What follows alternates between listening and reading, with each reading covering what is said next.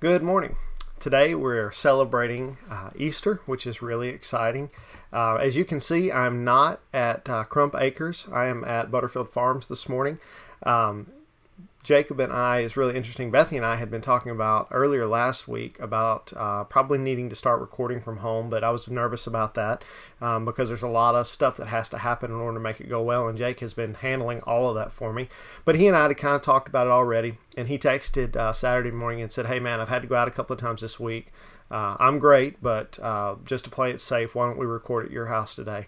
And uh, which was great because I was thinking the same thing. And so um, he loaned me a microphone, even put together a little video showing me how to use all the software. So really appreciate Jake. So this morning, as we um, as we get together, we're going to look at uh, Ecclesiastes chapter two, verses twelve through seventeen. And I'm really excited. I love when the Lord does this. It's going to point us in the direction of the cross today. But before we begin, I want to just pause for a moment. Um, I'm going to have you actually have you pause the video in a minute and do something for me. Um, I want you to do a quick pantry raid. I want you to find some things that you can use this morning to celebrate uh, communion. For me, it wouldn't be Easter without taking the Lord's Supper. And so um, it can be anything, whatever you have on hand. You need something that is bread like and something that is liquid that you can drink. Okay, so for bread, you can use crackers, tortillas, Cheez Its, cookies, chips, uh, whatever you happen to have around. And for the grape juice or the wine, you can use any kind of juice that you have. You can use water, Kool Aid, milk, Tang, coffee, tea whatever you have. Don't get hung up on the what because that part doesn't matter. And if you if you'll remember, if you think back to uh, Exodus, whenever they were leaving Egypt, the reason they ate unleavened bread isn't because that's what they really liked. It's because they were in a hurry. They had to rush out, and it says in Scripture that their their dough was still in the kneading bowls. It had not had a chance to rise, and so they cooked what they had and they ate it. And so for us, as we celebrate the Lord's Supper today, we're kind of in a similar situation. We are uh, in the midst of quarantine. We're not supposed to be going out, and so whatever you have just go gather that up, and you, if you're by yourself or your family, can celebrate the Lord's Supper together today. So I'm going to pause for real quick. You pause and go grab whatever it is that you have around and bring it back, and we'll use it towards the end of our time together this morning. So go grab it. All right, hopefully you did, and you didn't just sit there and watch me stare blankly at the camera for a few seconds. Um, I, want to, I want you to remember as we do this today um, that this is not about the elements that you're using. This is about us worshiping and having an experience with Jesus. So if you're being distracted by the fact that you have some graham crackers in front of you and not a nasty cracker from the church, uh, don't let that be a bother. Enjoy your graham cracker this morning. Let's pause real quick. We'll pray together and then we'll dive into our scripture. Okay, let's pray. Father, I thank you so much for this time that we get to spend with you, with our families um, and with our church body. God, even though we are physically separated today, I ask that your spirit would join all of us, that we would feel one another's presence as we join together in your word. Father, I ask that you would open our hearts and our minds today to receive you and to understand your truth and understand who you are. Father, we love you and we ask these things in Jesus' name. Amen. All right, let's dig in. A quick reminder before we start put on your lenses as we approach this book. Remember, there's going to be a heavy use of illusion. He's pointing back to the Garden of Eden, he's pointing back to the life of Cain and Abel. Uh, and then also that word hevel that can be used in some very um, generic ways to mean specific things. So just keep those things in mind as we go through this. So we're going to start today in Ecclesiastes chapter 2, verses 12 um, through 17. So let's read together. So I turn to consider the wisdom and madness and folly. For what can man do who comes after the king? Only what has already been done. Then I saw that there is more gain in wisdom than in folly, as there is more gain in light than in darkness. The wise person has his eyes on his head, but the fool walks in darkness. And yet I perceive that the same event happens to all of them. Then I said in my heart, What happens to the fool will happen to me also. Why then have I been so very wise? And I said in my heart that this also is vanity. For the wise, as of the fool, there is no enduring remembrance, seeing that in the end of the days to come all will have been long forgotten. How the wise dies just like the fool. So I hated life, because what is done under the sun was grievous to me, for all is vanity and striving after the wind. So I want to say um, right here before we go any further, I will never ever take for granted the people who click the buttons in the back to change the slides. Just so you know, my hands are here. Wait, go this way. There's both of them. I'm using this hand to scroll through my text, and this hand to click to advance to the other slide, and also trying to stay engaged in the scripture. It's like trying to sing the alphabet backwards while rubbing your belly and patting your head. I love you guys who take care of that stuff every Sunday, and thank you. All right, so we're starting with verse 12 today. And we see that the author is trying to tie together these two different ideas that we've discussed over the last two weeks. He has fully pursued both um, wisdom on one hand and folly on the other. He spent the vast majority of his life pursuing the greatest wisdom that the world had to offer. And when all of that left him at the end of the day, kind of feeling like something was missing, he decided to try chasing after what he considered foolish things. He spent time pursuing all that the world had to offer, both in pleasure and in work. And at the end of those pursuits, he realized that they both left him wanting more.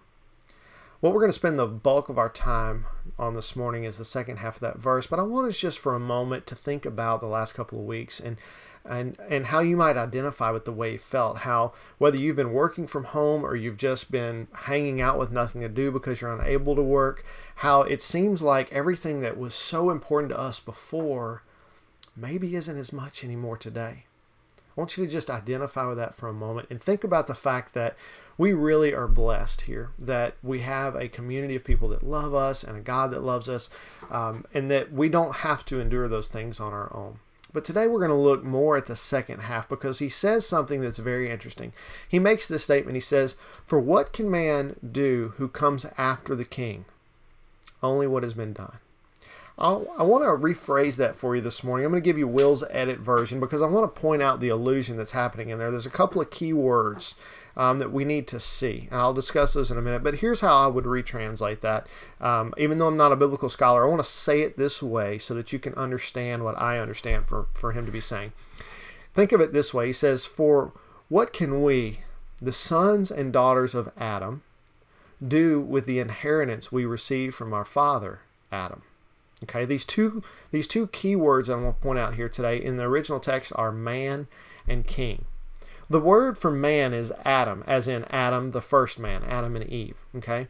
And then the second is the word for king. Okay, so Adam, the first word, is literally pointing back to, again, this is illusion, pointing back to the Garden of Eden, to the beginning of man. So the, the author is saying, what can man do? What can any who come after Adam do? And the word he's using here for king, I want you to notice, is lowercase. It's not pointing to King Solomon or King David, but rather it's pointing to the idea of a person that sets policy, right? So think of it this way a king, or as we might consider a lawmaker, decides the rules by which we live. In this way, Adam is also the policymaker in that he chose for all that came after him the kind of relationship that we would have with God. Okay, so point number one I want to make today, and then we'll digest this a little bit, is we have all inherited death and separation from God. I said God, that's supposed to be Adam. I apologize. We have all inherited death and separation from Adam. As the sons and daughters of Adam, we are under his, his leadership, if you will, by birth, and we can't escape it. Part of the, the ableness of life that we experience is the unfairness of where we where and when we're born, right? Many of us are were born into very stable families with parents that loved us and they were financially able to take care of us. On the contrary, there have been billions of kids throughout history that have been, not been born into the privilege um, that most of us know and, and understand. In the same way that we don't get to decide when and where we're born, we also don't get a choice on our sin condition right? Look at me with scripture and how it describes what we're born under. In Psalm 51, verse 5, it says this Behold, I was brought forth in iniquity. Whoop, skipped a slide. Here we go. Behold, I was brought forth in iniquity, and in sin did my mother conceive me. In Romans 5:12 it says, "Therefore, just as sin came into the world through one man, and death through sin, and so death spread to all men because all sinned." We are just like Cain and Abel we're born under condemnation.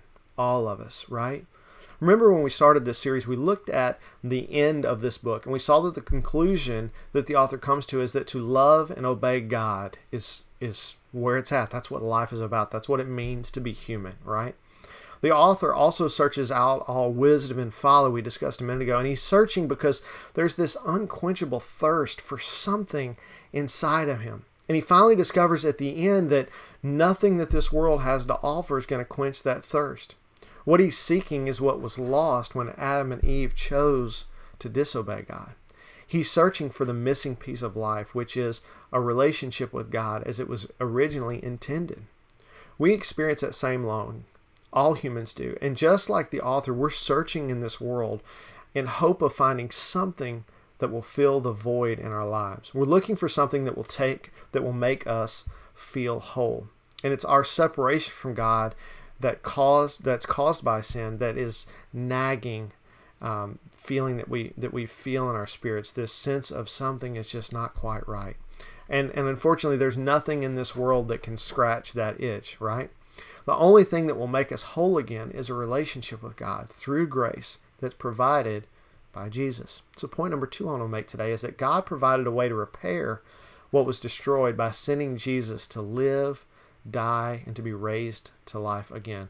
Look with me at Romans chapter 3, verses 21 through 26. It says this But now the righteousness of God has been manifested apart from the law, although the law and the prophets bear witness to it. The righteousness of God through faith is Jesus Christ. I skipped one. I'm sorry. The righteousness of God through faith in Jesus Christ for all who believe, for there is no distinction. For all have sinned and fall short of the glory of God, and are justified by his grace as a gift through the redemption that is Jesus Christ, whom God put forward as a propitiation by his blood to receive by faith. This is to show God's righteousness, because in his divine forbearance he had passed over our former sins. It was to show the righteousness I did it again. I'm sorry. It was to show his righteousness at the present time so that he might be just and the justifier of the one who has faith in Jesus. Okay? Now, now that you've been distracted, let me bring you back. Okay? What we need to, to understand, what we need to know, is that we have access to Jesus, right? We need to understand that we've been given the thing that the author of Ecclesiastes was searching for a way to be near God right? That's what was missing in his life. And and yes god was available through the temple but not like we experience it now. We need to we need to understand that that we have the holy spirit that's been made available to us through christ's death on the cross. But the author of ecclesiastes didn't have that. All of us just like the author are born under sin but god because he loves his creation made a way to fix the brokenness that's in our lives.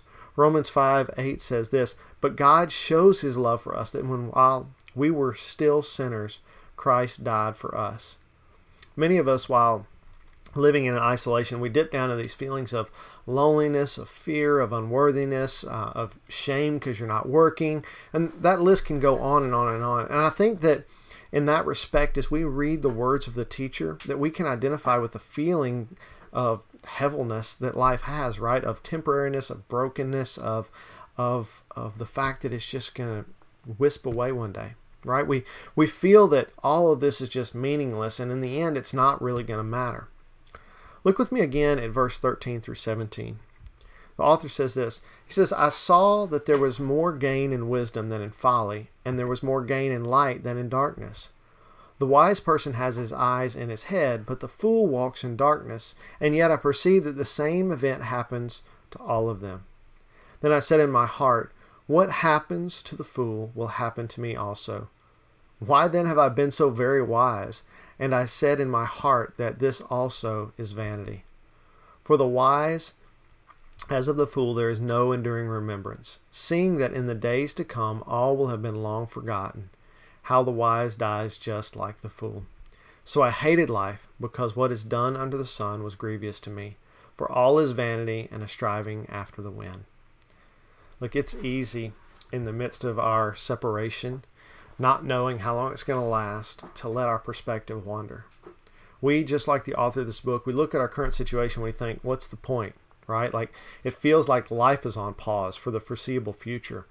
And it's easy to, to consider and to think for yourself that, you know what, I'm just going to let this time pass. I'm going to just tune into Netflix and binge watch everything I can binge watch until this is all over. And then I'll reconnect with God and with other people once this is over. Today, though, I want us to, to allow the Holy Spirit to wake us up and to celebrate this incredible gift that we've been given. The fact that we have something that the author of Ecclesiastes never had. God has made a way for our relationship with Him to be restored to the way that it was intended for us to be when He created us. The sin that separated us from God has been placed on Jesus, which allows us once again to draw near to God. Isaiah 53, verses 5 through 6 says this but he was pierced for our transgressions, he was crushed for our iniquities. Upon him was the chastisement that brought us peace, and with his wounds we are healed. All we like sheep have gone astray. We have turned every one to his own way, and the Lord has laid on him the iniquity of all of us. Look, Jesus willingly took the punishment that we deserved, right? He did that in order to restore what was broken by man. He can choose, or we can choose to look at this time of isolation as a curse, or we can see it for what it really is. It's a blessing, right? We have the opportunity during this time, and we've talked about this a lot. We have the opportunity during a time of isolation to pursue God in a way that we've never had time before. Like, think about how many times, I said this a couple of weeks ago, you've longed and you've said, Jesus, if I just had more time in my day. Well, look, here it is. Look, and you may think that due to kids or work or other obligations that you don't have time, but I was sharing with somebody just this last week the fact that like I've literally gained a couple of hours every day that I would usually spend just driving to work or working late because I was there and needed to finish it, right? Because I'm working from home, I'm very stringent about when I start and when I finish, and as a result, I've made more time available than I had when I was driving to work um, to and from the office. And look, if you have kids, I know that it's hard, right? I got five in my house, but they're going to be asleep for like a solid 10 to 12 hours most of the time. Adjust your schedule just enough so that you can spend some of that alone time with God, the one who gave everything for us, right? Okay, and then the last point that I want to make today is that living in the light of, of Jesus is all that we need. 1 John chapter 1 verse 7 says this, "But if we walk in the light as he is in the light, we have fellowship with one another, and the blood of Jesus, his son, cleanses us from all sin. Listen, we don't need to feel alone. Even though you may physically be alone, we don't need to feel that way. Even though we are physically distant from one another, we're connected by our relationship with Jesus. If we allow ourselves the time to spend one on one time with Jesus, it changes our perspective on literally everything. I don't know about you, but because I have to make an effort in communication, I found myself much better at it these last couple of weeks than I've ever been before. This pandemic has forced us to really utilize all the tools and the time that we have available to us. I was telling Jake and Maddie last week that in my time as pastor, like I've never been prepared to to deliver a sermon on a Saturday afternoon, but because things are different right now and I need to record on Saturday afternoon, I had to change a few things and be more focused throughout my week. And now I'm doing what I previously would have thought not possible. Listen, if we will allow Jesus to define our lives, to set our schedules, things much greater than just a schedule change are going to happen. All of a sudden, our perspective is going to change. The way we love people is going to be changing. The way we love our children, the way we love our spouses, the way we love our, the rest of our extended family is going to change because Jesus is changing who we are on the inside. What we'll discover is that when Jesus is at the center of all of it, there's nothing that he can't accomplish through us, right? If God's love is going to be in a broken world, that has to happen through us. And we have to be living in the light in order for people to see it. Today, as we kind of round out our time together, I want you to spend some time in prayer, reflecting on the salvation that's been made available to each and every one of us. I've always really loved um, celebrating Easter, mostly because of the time of year it is, right? I've always thought that like and and you may identify with this, you may think I'm crazy, but it really seems to me like there's nothing greener in this world than the leaves on Easter morning. Like the the drive home, I live right next door to my childhood home. And when you come down Stewart Lake Road, there's a curve in particular as you're coming down, and the, the trees kind of overhang the um, the roadway. And every year coming home from Easter, I was always in awe of how green everything looked in that moment. And it seems like, for whatever reason, that Easter morning is the greenest of all mornings. I don't know if that's true or not. That's my perspective. Okay. But this time of year, all of God's creation is reminding us of the new life and the new beginning that's provided for us through the resurrection of Jesus. Okay? So, this is a time of renewal for all of us, not just for the plants and for the flowers outside, but for us as well. That as we're in the midst of of feeling this isolation, that there's an opportunity for renewal with us, whether you have a relationship with Jesus or you don't. If you've been a believer for a long time, if you're a brand new believer, or if you're still not sure what you believe, renewal is available for us. And Jesus has made that available because of his death and resurrection. Listen, this morning as we've talked, if the Spirit has prompted you or you feel a stirring in your heart or just some kind of feeling you can't explain, I want to invite you to just pause the video for a minute and just pray. Talk to God. Tell Him exactly what you're feeling. Tell Him that you believe that Jesus is the Son of God and that He lived and died and was raised to life for the forgiveness of your sins. Ask Him to forgive you and then commit yourself to follow Him, right? Go ahead, pause the video if you need to, and just take a moment and just spend some time in conversation with God. Listen, if you prayed this morning to accept Jesus as your Lord and Savior, I want to congratulate you first of all and welcome you into the family of God. But I also want to encourage you to talk with someone about that decision. It can be me, uh, or you can reach out to a life group member or life group leader, but let them in on that part of your life. Allow them to pray with you and to walk with you as a new believer. They're going to give you some great insight into um, to what it means to to be a believer, but also um, some things you need to be aware of because the enemy's going to attack when that happens. But I don't want to go too far in that direction. You can talk with your life group leaders. You can talk with me about it. Um, but I want us to to take a moment this morning before we close, and I want us to have communion together. So gather up all that pantry raid stuff that you got a while ago, whatever it happens to be. For me, me grab my stuff. I got uh, some Ritz crackers. Right, it's the Lord's crackers, and uh, a glass of iced sweet tea. That's what I'm having this morning. Okay. So we're going to read this together and then we'll take communion together. So we're going to start in Luke 22. Yeah, right there, verses 14. And we're going to read through 16 and then I want to say a few things. It says this in 14. And when the hour came, he reclined at the table and the apostles with him. And he said to them, I have earnestly desired to eat this Passover with you before I suffer.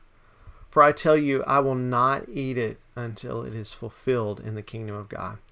I want to pause right here and I want to point out what Jesus said to the disciples. He says he has earnestly desired to eat this Passover meal with them. Look, Jesus knew what was coming, and his mind was not on his death, but on sharing this meal, right? This meal is the beginning of God breaking the curse that had been on man from Adam all the way up until this moment. God is doing a new work that would change everything, and Jesus could not wait to share this moment with these men that he loved right? And and here's the cool thing is jesus has that same feeling about sharing this moment with you right now this morning. As we take these random things that we found in our pantry and we read these words and we obey the commands of jesus we are sharing in a moment a moment in which one man gave life for all of us so I want you to put yourself in that mindset this morning as we read the rest of this passage. I want you to imagine that you're you're sitting with those disciples because in this moment Jesus with is with you right now, sharing this moment. So let's read. Let's continue on verse 17 and go to verse 20. He says this, and he took the cup, and when he had given thanks, he said, "Take this and divide it amongst yourselves." For I tell you, from now on, I will not drink of the fruit of the vine until the kingdom comes. And then he took the bread, and when he had given thanks, he broke it and gave it to them, saying, This is my body, which has been given for you. Do this in remembrance of me. And then likewise the cup after he had eaten, saying, This cup is poured out for you, and is the covenant in my blood. Okay, so look, in obedience to Jesus today, we're going to take this bread. Okay, I'm going to take my Ritz cracker, and I'm going to take my sweet tea. Take whatever you have and let's eat and drink in remembrance that, that this is the body that was broken for us, and this was the blood that was shed for the forgiveness of our sins. So let's take that together this morning. Don't watch me while I eat, it's weird.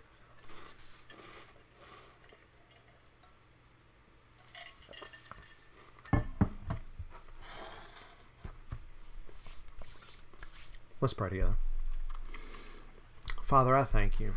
I thank you for doing what we could never hope to accomplish on our own. You took it upon yourself to come for us, not out of duty, but but out of love. You broke the curse of sin and shame that ruled over all of creation. You tore the veil that separated man from God. You made a way for man to walk in the garden with you again. You restored the brokenness of our lives. We look forward to the day when you return and all is made as it was meant to be. But until that time, Jesus, we follow you. We will obey you. We will pursue you. And we will love you with everything that we have. Jesus is in your name that we pray. Amen. All right. So, for a little bit of fun, here's what I want you to do get on your Facebooks. Um, and I want you to uh, go on there and share at the bottom of this video. Just comment and tell everybody what you used for communion today. Okay, and there might be a prize, or there might not be. We'll see what happens. All right, I don't want to share any germs. Um, life group leaders, reminder: write some of these questions, or write some questions after you've listened to today's message, uh, and use those to spark discussion with your life group. I want to remind everybody don't forget to send in your offering. You can do that with the Faithlife app. You can mail a check if you know our P.O. Box number. Uh, if you don't, holler at me and I'll get it to you, or Anna can give it to you. Uh, or you can also send a check through your bank through like online bill pay or something like that. Again, if you need the address, hit up me or Anna. I just want to remind you too, um, not that you need it, but just a reminder to pray for one another. Um, pray for the people that are fighting the coronavirus. Pray for our doctors and nurses and EMTs that are on the front lines. Um, but then also pray for the leadership of our state and for our country as they try to help us navigate what this is going to look like uh, for the next couple of months. I love you guys. Y'all have a happy Easter. Bye.